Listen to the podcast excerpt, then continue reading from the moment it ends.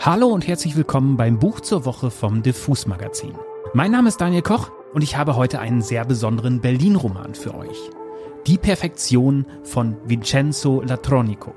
Aus dem Italienischen übersetzt wurde das Buch von Verena von Koskul. Erschienen ist es im Klassen Verlag.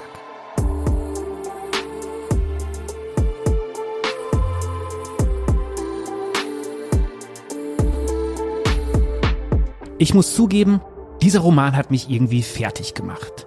Obwohl er nur 125 Seiten lang ist und sogar dem Auge schmeichelt.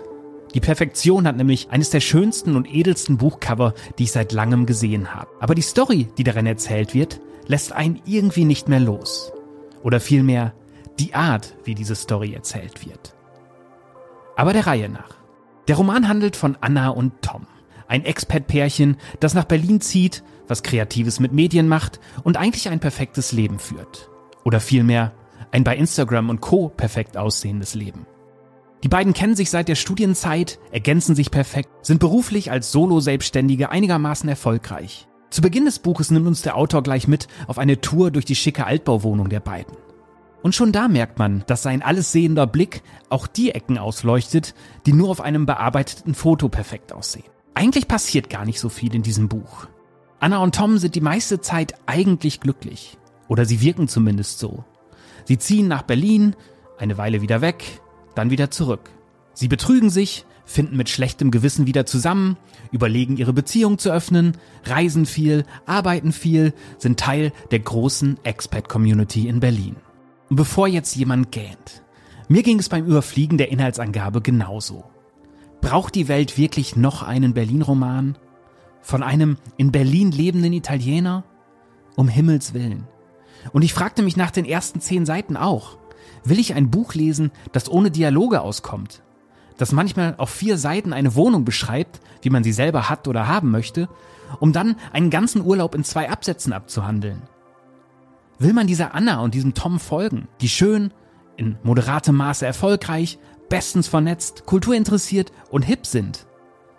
Ich habe solche Pärchen schon genug vor der eigenen Haustür, in meinem Teil von Neukölln, wo ich wohne.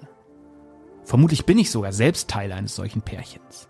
Aber die Perfektion packte mich dann doch, weil der Tonfall des Buches, der so galant und fließend daherkommt, immer wieder kurz ins Giftige, ins Satirische kippt. Und damit bin ich an dem Punkt, der mich so fertig macht.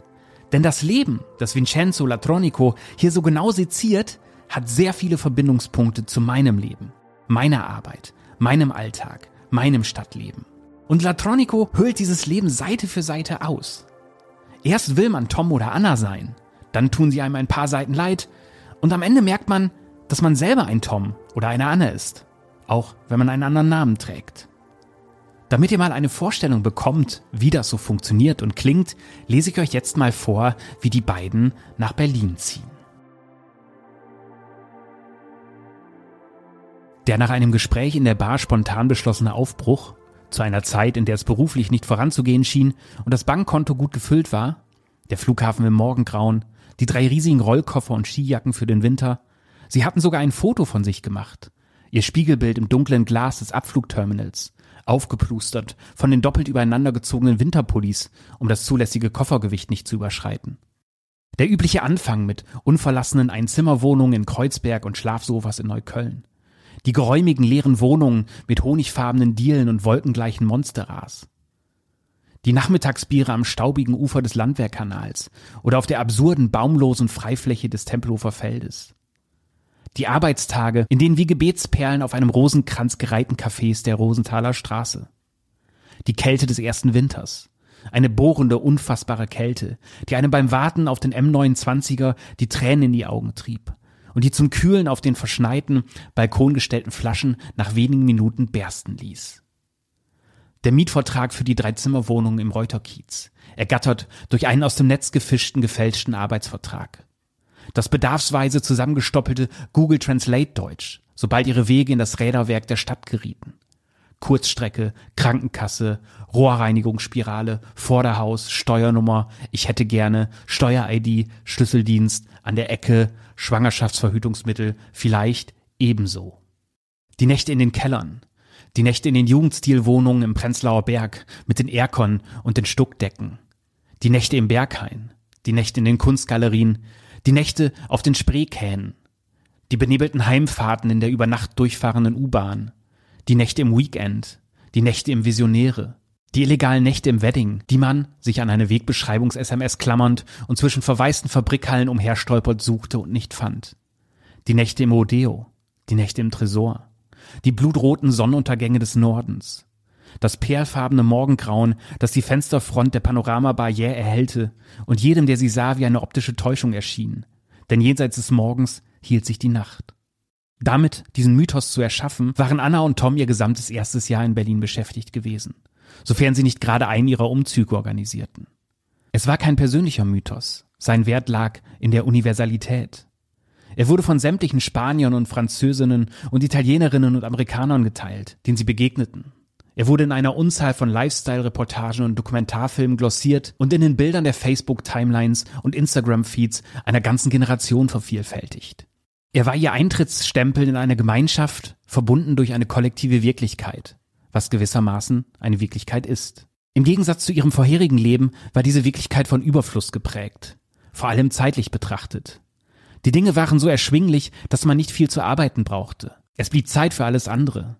Sie hatten ein paar Kunden mitgenommen, deren Geschäftsberichte und B2B-Publikationen sie layouteten und die ihnen ein verlässliches Grundeinkommen sicherten. Sie erweiterten ihren Kundenkreis per Mundpropaganda oder durch Weiterempfehlungen von ausgebuchten Kollegen. Im Vergleich zu ihren daheimgebliebenen Kommilitonen verdienten sie gut. Im Vergleich zu denen, die die gleiche Arbeit für deutsche Kunden machten, verdienten sie schlecht. Aber da sie keine deutschen Kunden kannten, stammten die Auftraggeber, die sie in Berlin fanden, Mikrobrauereien, vegane Konditoreien, Smart Tourism Agenturen, Coworking Spaces, zwangsläufig aus ihrem eigenen Umfeld.